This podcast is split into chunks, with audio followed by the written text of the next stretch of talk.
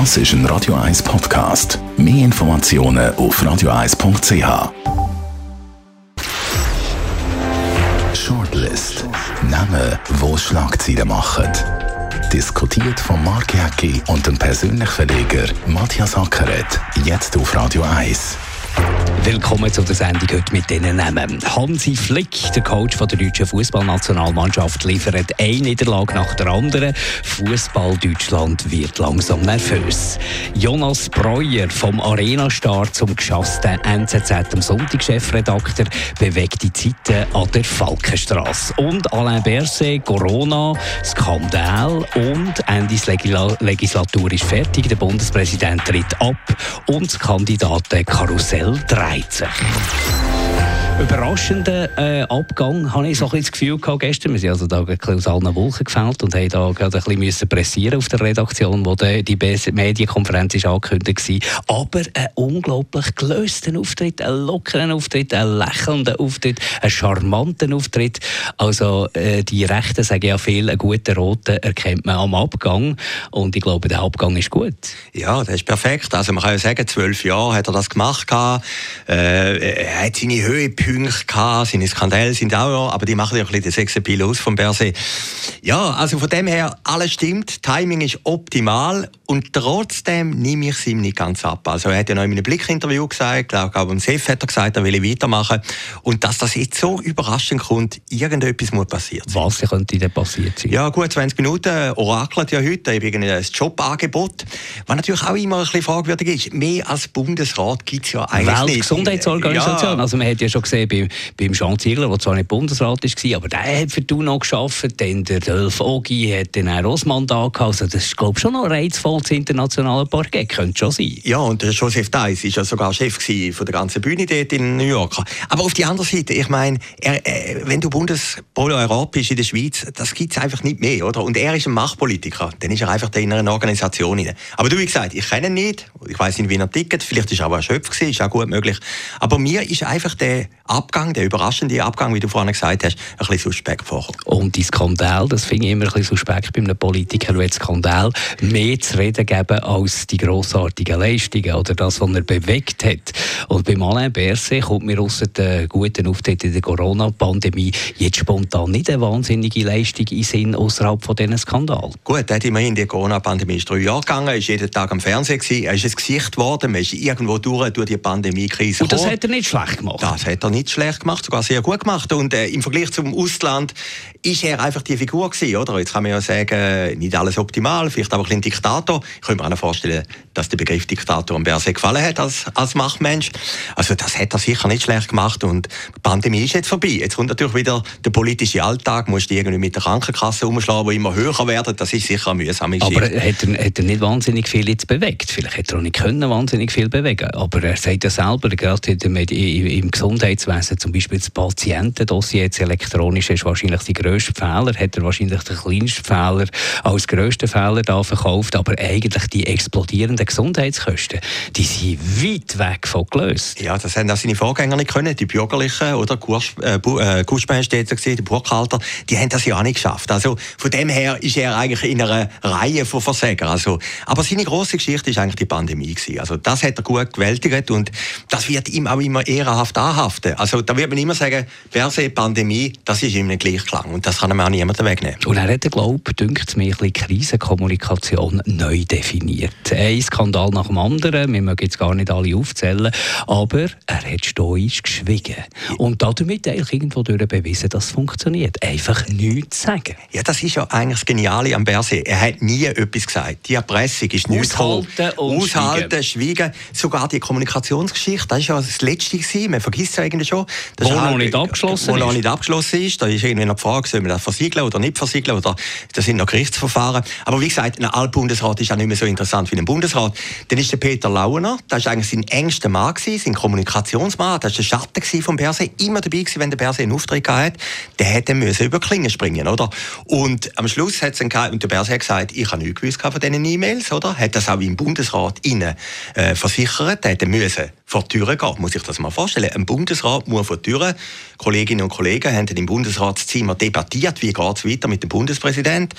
Und dann haben sie ihm gesagt, ja gut, wir glauben dir jetzt. Also er hat irgendwie den, Z den Zacken bekommen und können weitermachen. Das war vor einem halben Jahr. Gewesen. Und sein Gutwill ist jetzt ein bisschen abhängig eben von dem Peter Launer. Und wenn der Peter Launer plötzlich sagt, er hebt noch ein E-Mail oder der Berse hebt ihm den Befehl gegeben oder man findet irgendwo den Befehl, dann hat er sicher ein größeres Problem. Aber wie gesagt, da hat er auch ausgestanden. Man hat das auch irgendwie fast ein bisschen vergessen. Man hat auch vergessen, dass im Dezember der Berse sehr knapp, ich glaube nur mit 140 Stimmen zum Bundespräsident gewählt worden ist. Ein sehr schwaches Resultat nach der ganzen Corona-Geschichte ist irgendwie auch in die Vergangenheit gegangen. Und, was man auch noch vergessen hat, er hat in der letzten Zeit sicher auch ein bisschen der SVP angebiedert. Er ist eigentlich sehr für die Neutralität gewesen, also ob jetzt der Blocher oder der Berse hat ähnlich tönt. Äh, von dem hat man auch annehmen dass er eigentlich die bürgerliche Stimme holen bei der nächsten Wahl.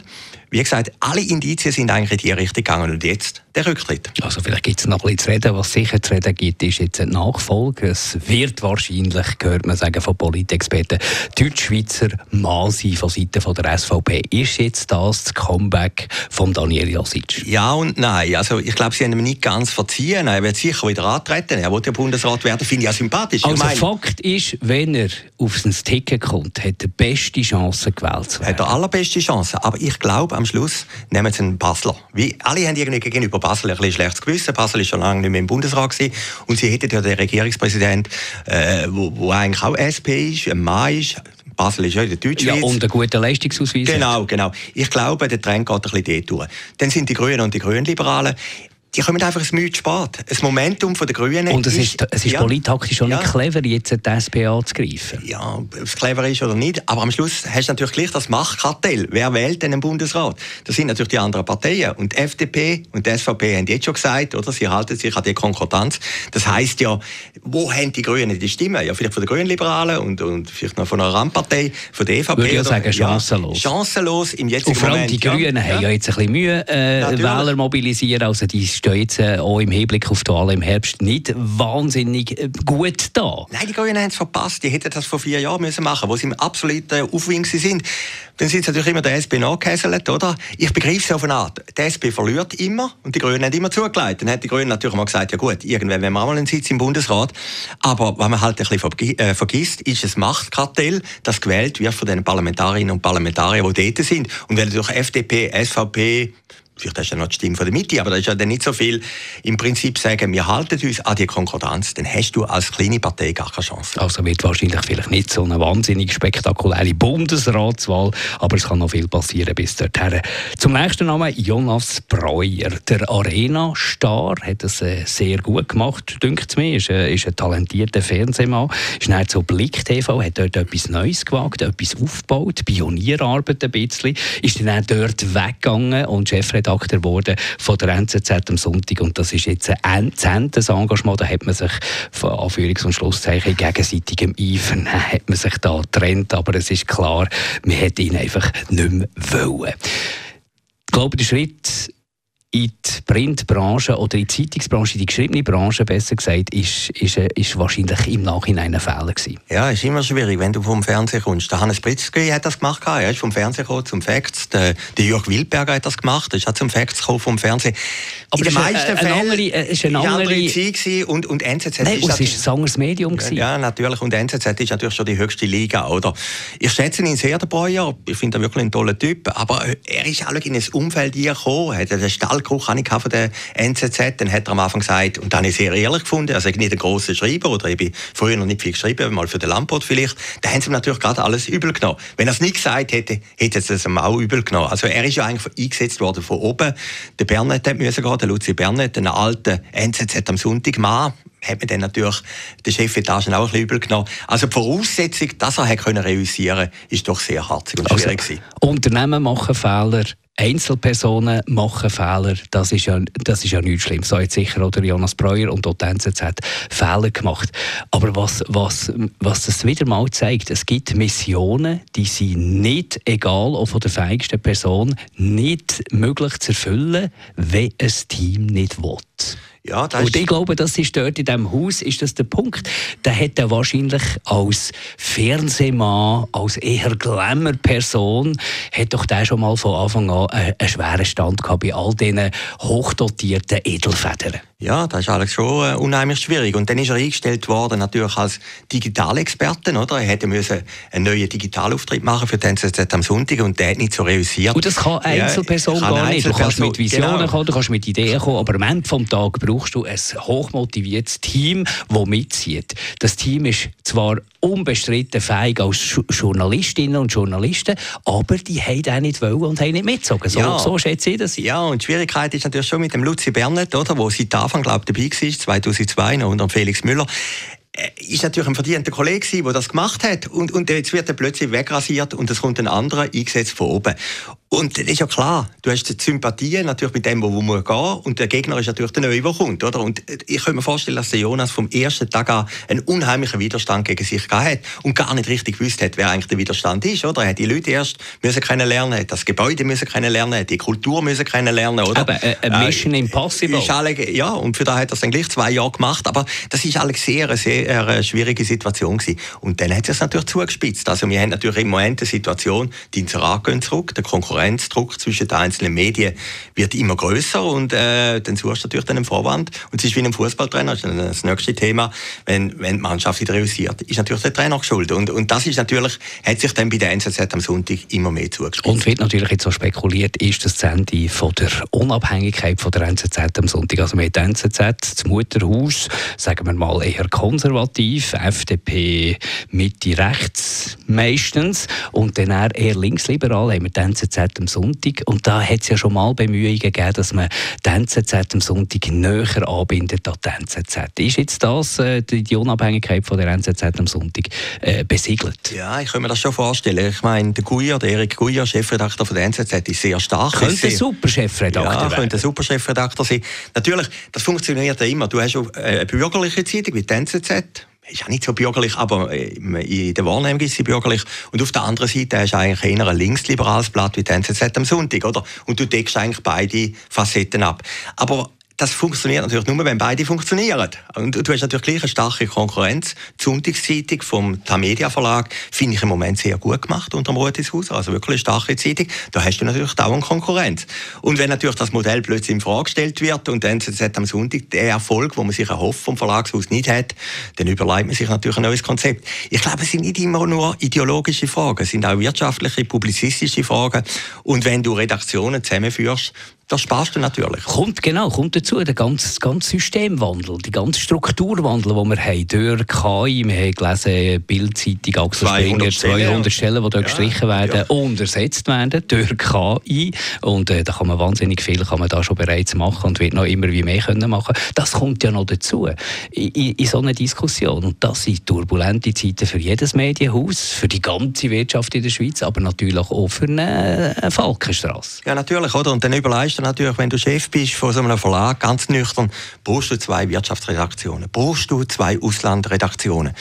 Und kommst dann zum Schluss, ja, vielleicht braucht man es gar nicht. Oder muss ja immer vom Leser ausgehen. Merkt hat der Leser, wenn jetzt du eine andere Wirtschaftsredaktion ja. hast. Der Leser will einfach eine interessante Zeitung schlussendlich. Und du kannst ja gleich andere Tricks anwenden, dass sich die ein bisschen unterscheiden voneinander. Brauchst du zwei Wochenendbünde? Vielleicht brauchst du das nicht. Also, da muss man ja alles analysieren. Und das oder? wird jetzt wahrscheinlich gemacht. Ja, da wird natürlich analysiert. Also, die Verlagshäuser sind natürlich unter massivem Druck, auch Einnahmedruck. Im Nachhinein würde man sagen, Jonas Breuer, wärst doch gescheiter beim SRF geblieben, dort in der Arena Arena und vielleicht in andere Funktionen, in Leitungsfunktionen reingegangen, wäre wahrscheinlich dort auch ein Weg möglich gewesen. Aber ich finde es irgendwo durch eben sympathisch, dass Leute äh, den austretenden verlassen, Neues probieren und dann kann man durchaus auch scheitern. Nein, das finde ich genial. Oder? Wir haben ja beide irgendwie den Weg gemacht und ich finde, ich kenne viele Leute, die jetzt im SRF arbeiten und die sind auch irgendwie ein bisschen frustriert, Anführungszeichen. Nicht alle, aber viele sagen, wir sind jetzt da, wir kommen nicht mehr weiter, wie geht's, das ganze Medienhaus wird umbauen.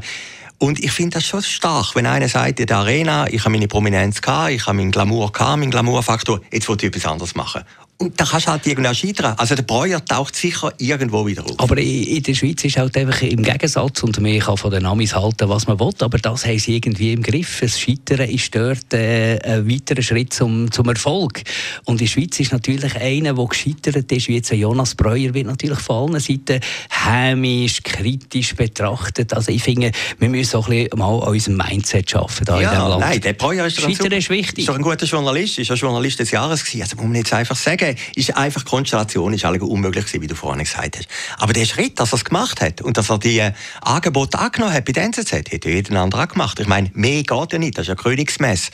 Und jetzt ist halt das nicht gelungen, jetzt kommt das nächste. Also, der geht ja nicht unter und ich finde, das macht ihn ja irgendwie als Person interessant und spannend. Also von dem her ist kein Problem. Aber was du sagst, das stimmt natürlich. Die Themen von der anderen ist immer relativ groß und da sind Journalistinnen und Journalisten natürlich Könige, oder?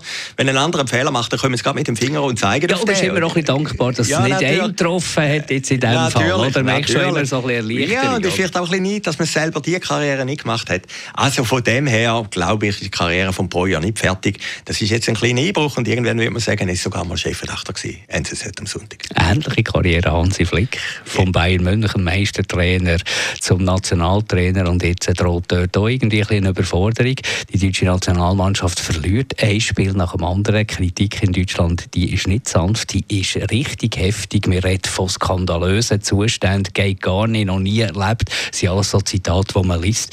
Dabei, ich habe das Gefühl, man vergisst ganz einfach, das Testspiel, die die deutsche Nationalmannschaft jetzt muss machen nach einer extrem langen Saison, wo die Stars aus ihren Clubs jetzt da zugezogen werden und vielleicht nicht mehr ganz so spritzig sind und vielleicht nicht mehr ganz so äh, motiviert sind im Kopf und der, Sieg vielleicht nicht mehr ganz so extrem suchen. Also Deutschland kommt noch fast heftiger mit Kritik als die Schweiz. Ja, viel brutaler. Ich meine, es ist eine Fußballnation, ist dreimal Weltmeister gewesen, oder viermal, glaube ich, mittlerweile. Äh, das nächste Jahr ist der Euro in Deutschland, oder? Das ist natürlich schon ein bisschen ein Bumble.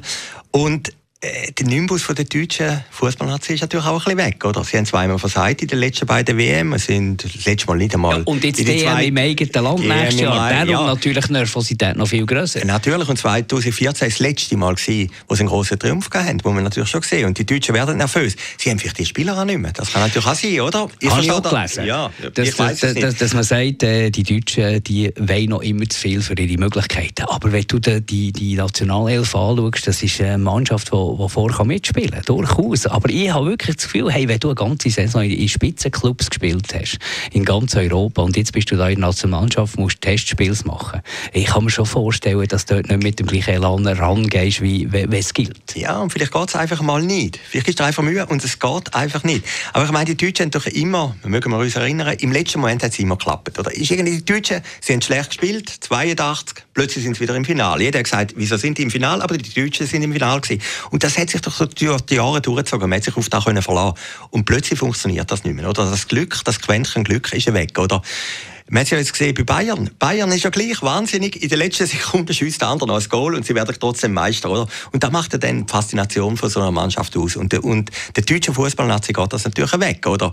Jetzt ist ja die Diskussion, soll man den Völler zum Beispiel zurückholen? Er ist ja der Chef. Ja, ja der hat das zwei, 2002, wo der Kahn im Goal gestanden ist, sind sie ja irgendwie auch noch ja. ins Finale gekommen, oder? Gestolpert. Und ja, sie hoffen natürlich auf das. Ich, ich glaube, man muss jetzt an dem Hansi Flick äh, festhalten. Der hat, dass der ein guter Trainer ist, hat er ja bewiesen bei Bayern Bayern München, hat ja dort hat alles gewonnen, hat ja alles gewonnen, wo du gewinnen Also der, der ist sicher ein guter Trainer. Und jetzt die Testphase nach einer langen Saison, die muss man ein bisschen mit Vorsicht geniessen und mal schauen, was dann passiert, wenn es dann wieder gilt. Und vor allem haben die Deutschen natürlich noch ein paar alternde ehemalige Fußballstars, die irgendwann in ihrer Karriere den Fuß am richtigen Ort haben und entscheidende Goal geschossen haben, die natürlich jetzt äh, aus dem Ledersofa raus äh, da Kritik, Lothar Matthäus, Matthäus, Mario Basler, wie sie alle heißen, die natürlich nicht sparen mit Kritik und echt nur auf Angriff und Krawall gebürstet sind.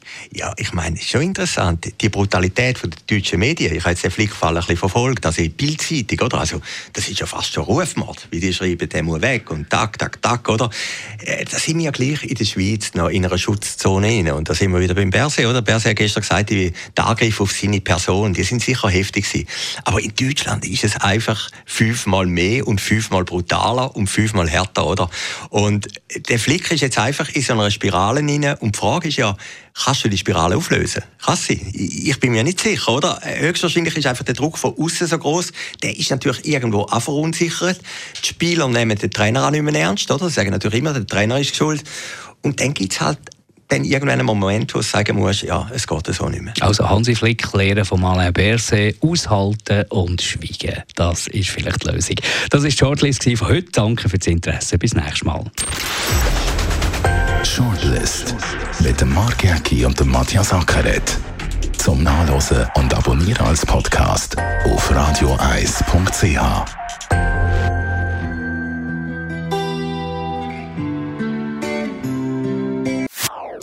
Das ist ein Radio 1 Podcast. Mehr Informationen auf radioeis.ch.